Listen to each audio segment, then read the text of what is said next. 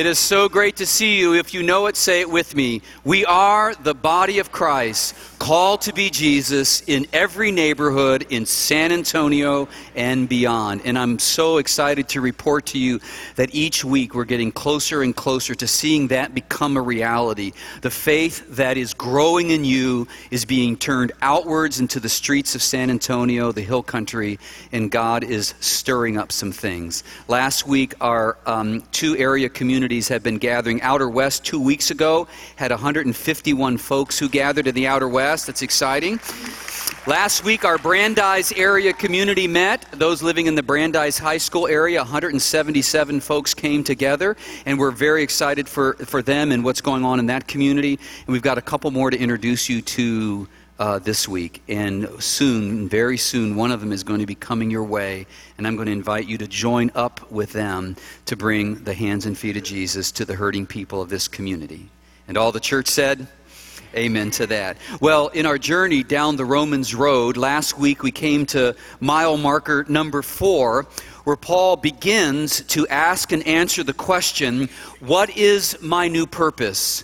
Now that I've crossed this bridge of faith and in, in, a relationship with the living God, what is the new purpose He has for my life?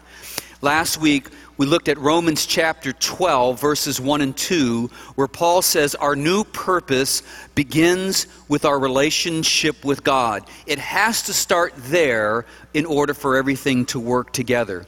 And he offered us the challenge that we would offer up our whole lives, our whole bodies as living sacrifices to God, a full out commitment to live every day of our life in accordance with his priorities.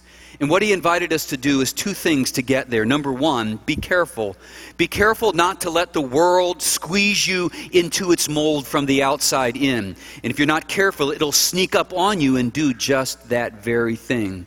And then he offers us a positive admonition that we would daily renew our minds, saturate our minds in the Word of God, so that we might discern and discover the will of God for our lives and actually live them out, live it out in the power of the Holy Spirit.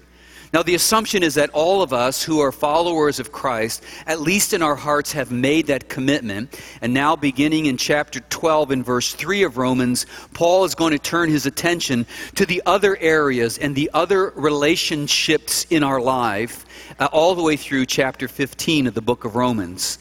So, if you are interested in what Paul has to say about the next area of our life, I'm going to encourage you to take your Bible and hold it high in the air as we once again say this prayer of commitment in our journey through the book of Romans. Say it with me Dear Lord, your word is a lamp unto our feet and a light unto our path. We take this journey down the Romans road knowing the destination is you. In Jesus' name, Amen. Turn again in your Bibles to Romans chapter 12. And as you're turning there, let me let you in on something. Paul is going to turn his attention from our relationship with God to talk about the importance and the principles regarding a relationship with myself. Now, I know that seems odd that we would talk about a relationship with ourselves individually, but we're going to see here in just a moment this is the next appropriate step to take if we really want to offer up our bodies as living sacrifices to God and have a shot at living our lives in accordance with His perfect plan. You see, I have to have the right mindset about myself in order to have healthy relationships with other people. It's very true. In other words, how I feel about myself will automatically turn around and dictate how I feel and think about other people, and ultimately will dictate how I end up treating other people. That's the focus of Paul's next admonition to us in Romans chapter 12, verses 3 through 8. If you have your Bible, look first of all at verse 3. He writes, For by the grace given me, I say to every one of you, do not think of yourself more highly than you ought, but rather think of yourself with sober judgment there it is. The second major action step for us to live out the purposes of God on our life is for us to not think too highly of ourselves. I like to put it this way we need to grasp the value and the virtue of biblical humility. Biblical humility is the primary focus of Paul's conversation with us today. Or, I like the way someone else put it don't become a legend in your own mind. I like that. You know, Paul could have just as easily wrote, Don't think too lowly of yourselves either. As a matter of fact, everyone hearing these words has a tendency of doing one or the other. You either think too highly of yourself, or in fact, you think too lowly of yourself, and both of them are disastrous. I want you to evaluate where do you fall in the continuum. If you were to draw um, a low, uh, uh, thinking too lowly of yourself on the on the right, and then a line, and then thinking too highly of yourself, where would you mark the X in your life? I want you to do that in your mind or even write it down. Do an assessment of what is your tendency. And by the way, no one can put the X in the middle like you have it all balanced out, all right? Now, as you're thinking about your own assessment, let me give you a couple of insights. If your tendency is to think too highly of yourself, then you will have a tendency towards self promotion. You will have a. Uh, you'll have a, a, the tendency toward dominating a conversation with the subject being mostly about you. I like what the one person says That's enough of me talking about myself. How about you? What do you think of me? Maybe that's your tendency.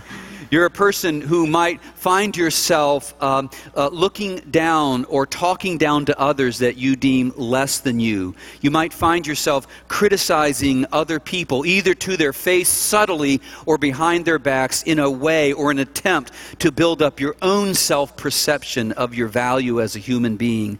You might even be known or have a tendency to brag, to prove not only to others, but maybe even to yourself that you really are a somebody. Now, swallow because you're going to fall either in this camp or the other one, so choose one or the other. Do you have a tendency to think too highly of yourself? If you don't know, turn to the person. No, never mind. Don't do that. We don't have enough security in the room for that. But maybe you think too lowly of yourself if you're this kind of person, your tendency is toward not self promotion, but self protection. You want to protect that little bit of self esteem you feel like you have. So as a result, you have a tendency to shy away from risky opportunities that might come your way in fear that you're going to lose the little of you you still have left. You're overcome by fear oftentimes. You have a tendency of getting your feelings hurt a little bit more easily than maybe the person next to you. You let people sometimes walk all over you and talk all over you.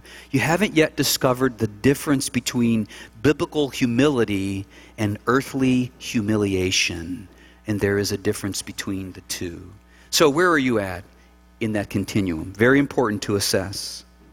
Now, Paul goes on to tell us that we should establish an assessment of ourselves with sober judgment. And yes, what he means is that we should not establish an opinion of ourselves when we are drunk because it's going to be off. But it's more than that.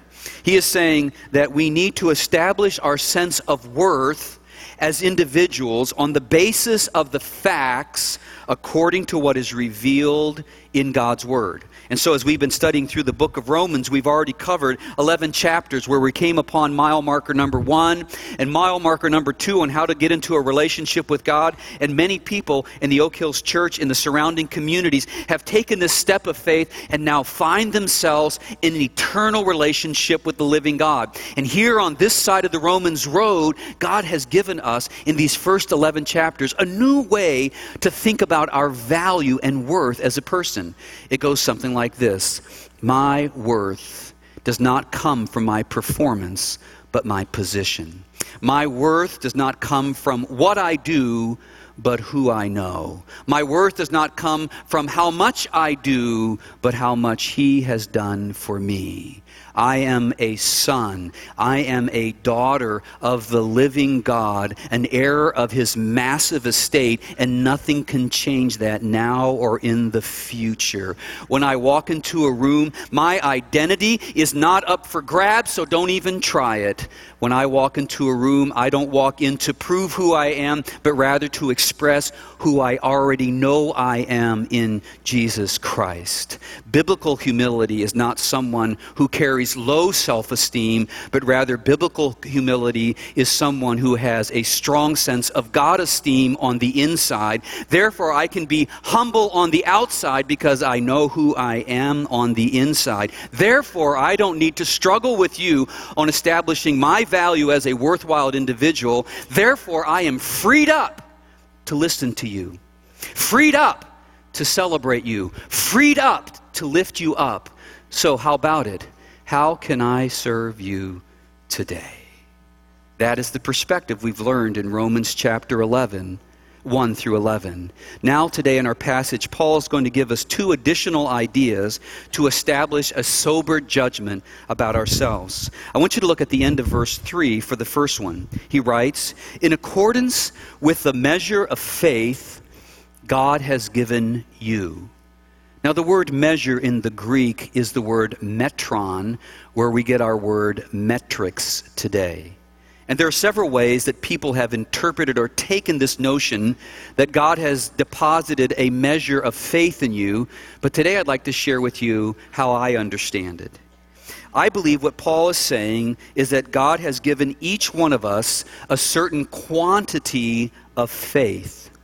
But this quantity of faith, different from the person to the right and to the left of me, does not increase or decrease the qualitative value we have as human beings before God each of us think about it because I think that reality bears out this truth. Each one of us has been given a different capacity for how much we can handle at a given time. Some of us have been set up so we can handle a lot of stuff going on at a given time and are fine with it. Other people are set up or wired better to handle less at a certain time. And that's not either good or bad, it's just in a sober assessment of where you're at. I also believe that some have been given given the capacity to handle more change and deal with more risk at a time, and other people are more averse to that and have been given, an, uh, uh, have been given a makeup where they prefer less change and less risk. And we have a tendency in our human nature to establish one as being better than the other. Both sides do it, but what Paul is saying is that both makeups are necessary to accomplish all of the purposes of God. Then he goes on to say that you have been given this capacity for faith of faith or this capacity level by God to use appropriately to accomplish his purposes and his priorities. So a person maybe of higher capacity, if they look down on a person of lower capacity, Paul's saying, "You're the real loser here." Or a person who disdains a person with greater capacity, Paul is saying, You're disdaining God Himself, who gave that person an extra measure of capacity. Now, where do you fit on the capacity meter. If you were to sort of assess yourself as it relates to um, where you're at in terms of the ability to, of how much you could handle capacity wise, where would you put yourself on that continuum? As it relates to risk and change, where would you put yourself on that continuum? Let your assessment of yourself be sober. It's not right or wrong, but rather you need to come to terms and learn to be comfortable in your own skin. The second thing that Paul invites us to consider to establish an accurate picture of ourselves is in the area of giftedness. Some of you have heard about this topic before. This is one of the primary passages that it's talked about. Look at verses 4 through 8 of Romans 12. Just as each of us has one body with many members, and these members do not all have the same function, so in Christ we who are many form one body, and each member belongs to all the others. We have different gifts according to the grace given us. If a man's gift is prophesying, let him use it in proportion to his faith. If it is serving, let him serve. If it is teaching, let him teach. If it is encouraging, let him encourage. If it is contributing to the needs of others, let him give generously. If it is leadership, let him govern diligently. If it is showing mercy, let him do it cheerfully. By the way, this is one, one of several places in the New Testament that we're given this notion that collectively we are the body of Christ. So let's say it yet again. Ready? We are the body of Christ, called to be Jesus in every neighborhood in San Antonio and beyond. Paul is simply saying to us today at the Oak Hills Church that it takes all of the members of the body of Christ with all of the various gifts to accomplish the full purpose of God in this great city and beyond. That it would be silly for the hand to say to the liver, you know, I'm really the most important part of this body. Because if the liver got its feelings hurt and decided to shut down for a week, I think that the hand would recalculate the value of the liver in his body, wouldn't you?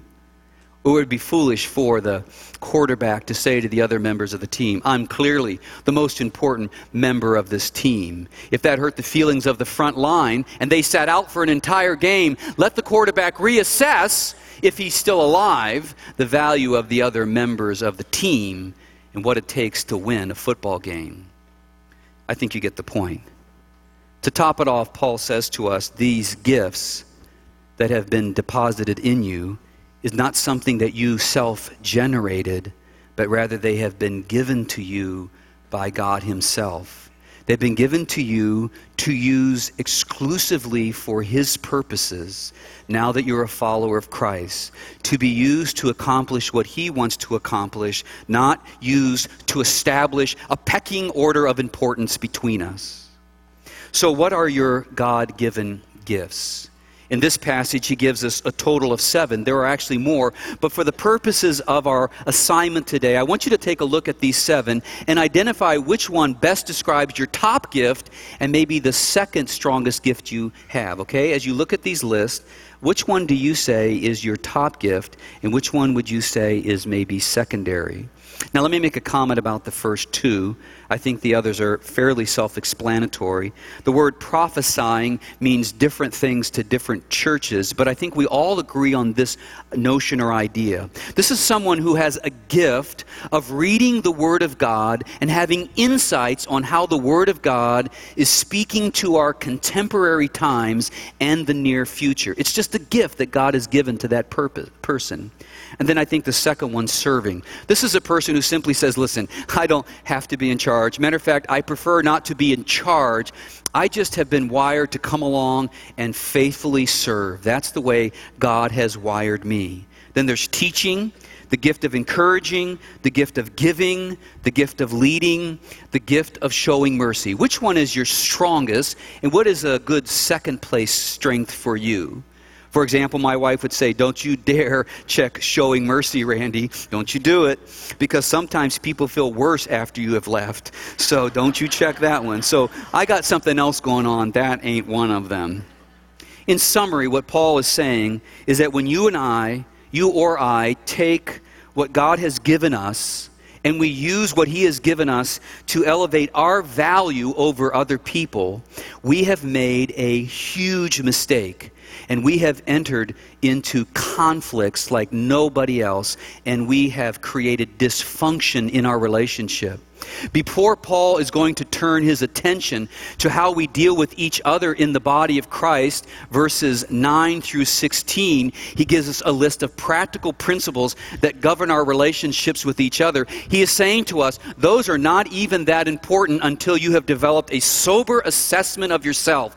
Because if you think incorrectly about yourself, you are incapable of having healthy relationships with others. And this list of things I'm giving you will not be able to pull off until you come to terms with where your value comes from and what God has deposited in you to use for His purposes. Does that make sense?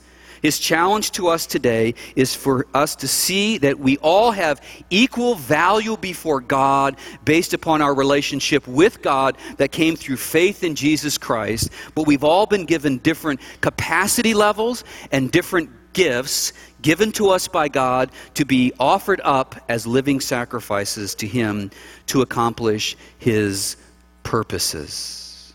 Billy Graham has an incredible capacity and an incredible gift, but his value to the body of Christ is not greater than the man or woman who will leave this building and head to a nursing home to caress the arm of their aging mother or father, to pro- provide them encouragement and dignity in the remaining days of life they have left. Both are essential in the kingdom of God. Now, I want to do is give a personal example of what I think Paul is teaching from my own life experience. I hope you receive it. Back in the early 90s, um, I was uh, ministering at a church in Arlington, Texas. And one of the things that we wanted to do was to help the members uh, develop a personal spiritual gro- growth plan, something we're going to be talking to you about in the days to come. A personal spiritual growth plan where they would take an assessment of where they're at in their spiritual journey with the hopes of discovering where they were strong and even discovering maybe one area where there was a weakness that, with God's help, in the power of the Holy Spirit, with the help of other people around them, they might be able to grow in their area of greatest weakness. So, over time, uh, I worked with a bunch of people in creating an assessment tool called the Christian Life Profile Assessment Tool. And what it does, it takes these 30 big ideas in the Bible, 30 things that I think God wants to see developed in our lives as followers of Christ. And, uh, and wants them to be working functionally in us. And what we did was we broke them down into three categories. Ten of them are the top 10 core beliefs or the top 10 ways we can think like Jesus. The second list of 10 are the top 10 practices, spiritual practices, that the Bible encourages us to develop in our life, or the top 10 ways in which we can act like Jesus. And the final list are the top 10 virtues or character traits that God wants to see developed in who we are becoming, or ways in which we can become like Jesus. To think like Jesus, to act like Jesus and to become like Jesus. With each of these 30, we identified four assessment statements that you would evaluate your life against to come up with some indicators on where you were strong and where you might be a little weak. But here is uh, the real trick to this thing. We also invited the people to take and identify three people in your life of your choice who would also do this assessment on you only in the area of your virtues. Because Paul said in the book of Galatians, let your gentleness be evident to all, meaning that these virtues are like the fruit of the Spirit in Galatians 5 that are external in our life and can be evaluated and seen by the people around us. And so you are to choose three people to evaluate you as it relates to your virtue or how you're becoming like Jesus, at least in your relationship with them. So it was a great thing. Took off like like gangbusters in the church, and until uh, our neighborhood group in Arlington decided that we should do it as a group and share our assessments with each other. Rozanne and I were slotted to share uh, in 30 days. And so I went to work on doing my self assessment. Now, here's the tricky thing I had written all 120 assessment statements, and I knew how they categorically went back to all the 30 categories. And I knew that if I tanked myself in several areas, that I'd be confessing something I didn't want to confess. So I authentically was careful in how I ranked myself authentically. But what I could not control were these assessments that I gave out to three other people. People I thought I could trust. I gave the first one to our executive minister who managed our staff, and I thought, he's going to be nice to me because he works for me.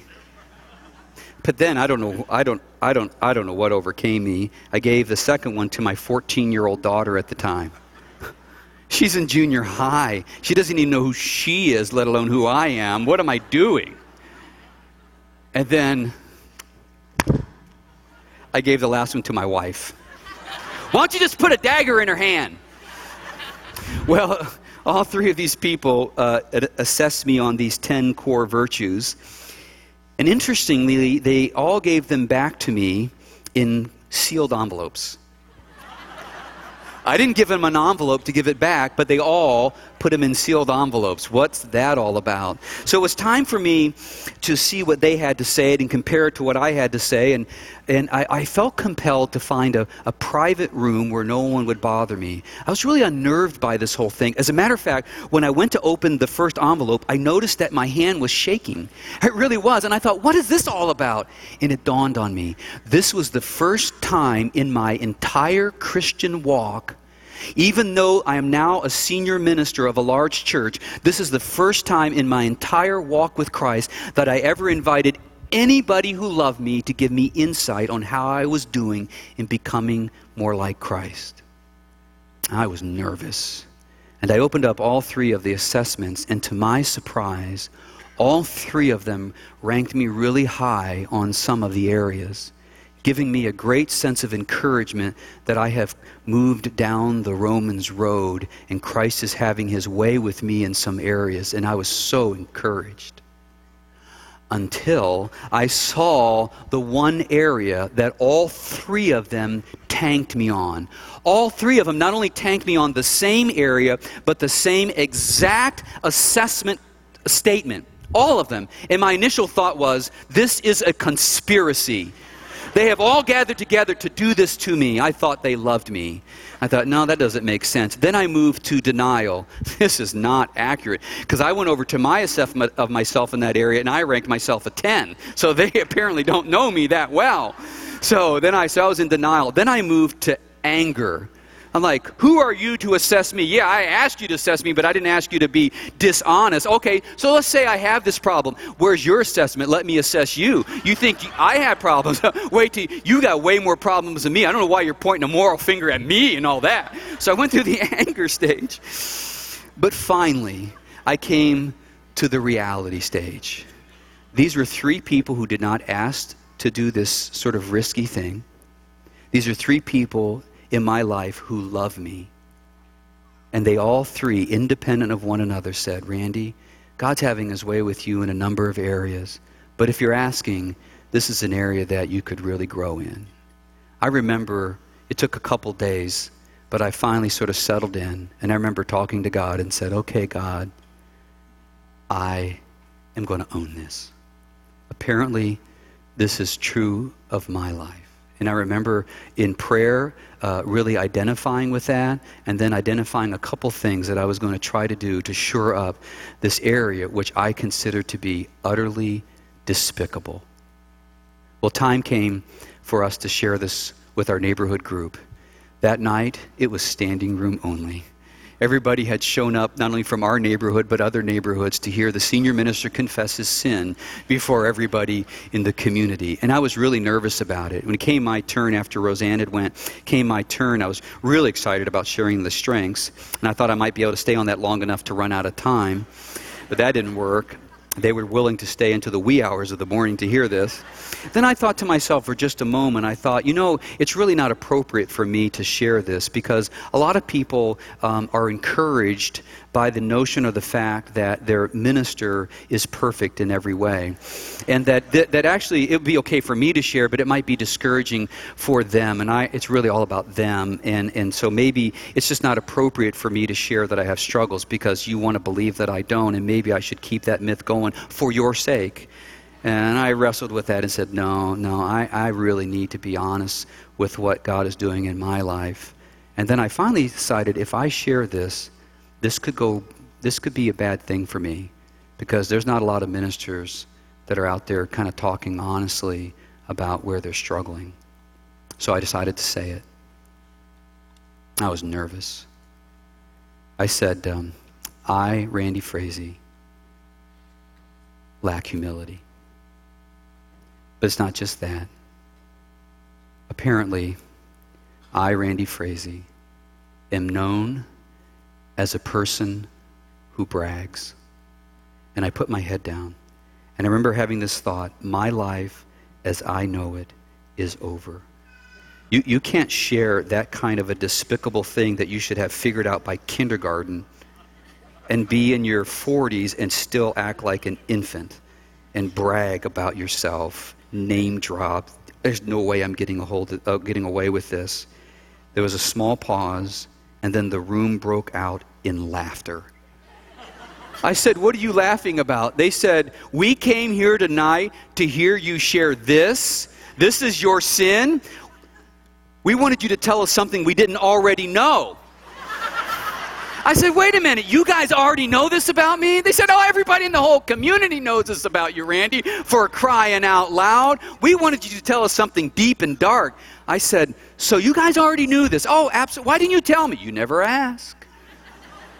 And I thought to myself in a moment of grace, you know what? These people have seen my weakness all these many years, and yet they're still hanging with me. They still love me. They still respect me. They still listen to my teaching. Maybe it's possible for me to be authentically who I am before the body of believers. And with their help, I might be able to shore up this thing in my life. And so, with great encouragement, I began to work on this area of humility. And I'm pleased to announce that after one year, I became completely humble. I tried to do that with a straight face, but you guys didn't buy it. Okay. No, I, am not there, and I'll tell you why.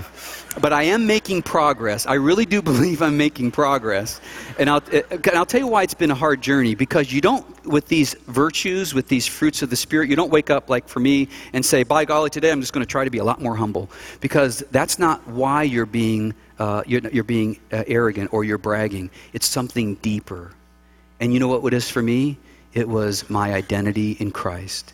I had given at least three or four messages where I got up and told people about the importance of assessing your value in your relationship with Christ. That's what makes you a somebody. But apparently, I didn't get it. I could teach it, but it wasn't true of my life. And over these last 14 years, I have been working on really not only teaching it and knowing it, but believing that I, Randy Frazee, am somebody. Not because of what I do or how much I do, but because of who I know. His name is Jesus Christ. And I'm becoming more and more comfortable in my own skin with the capacity and with the gifts He's given me. I'm giving up on trying to be like you, and I'm just going to try to be the best me that I can be. So, how about you? How can I serve you today? And all the church said,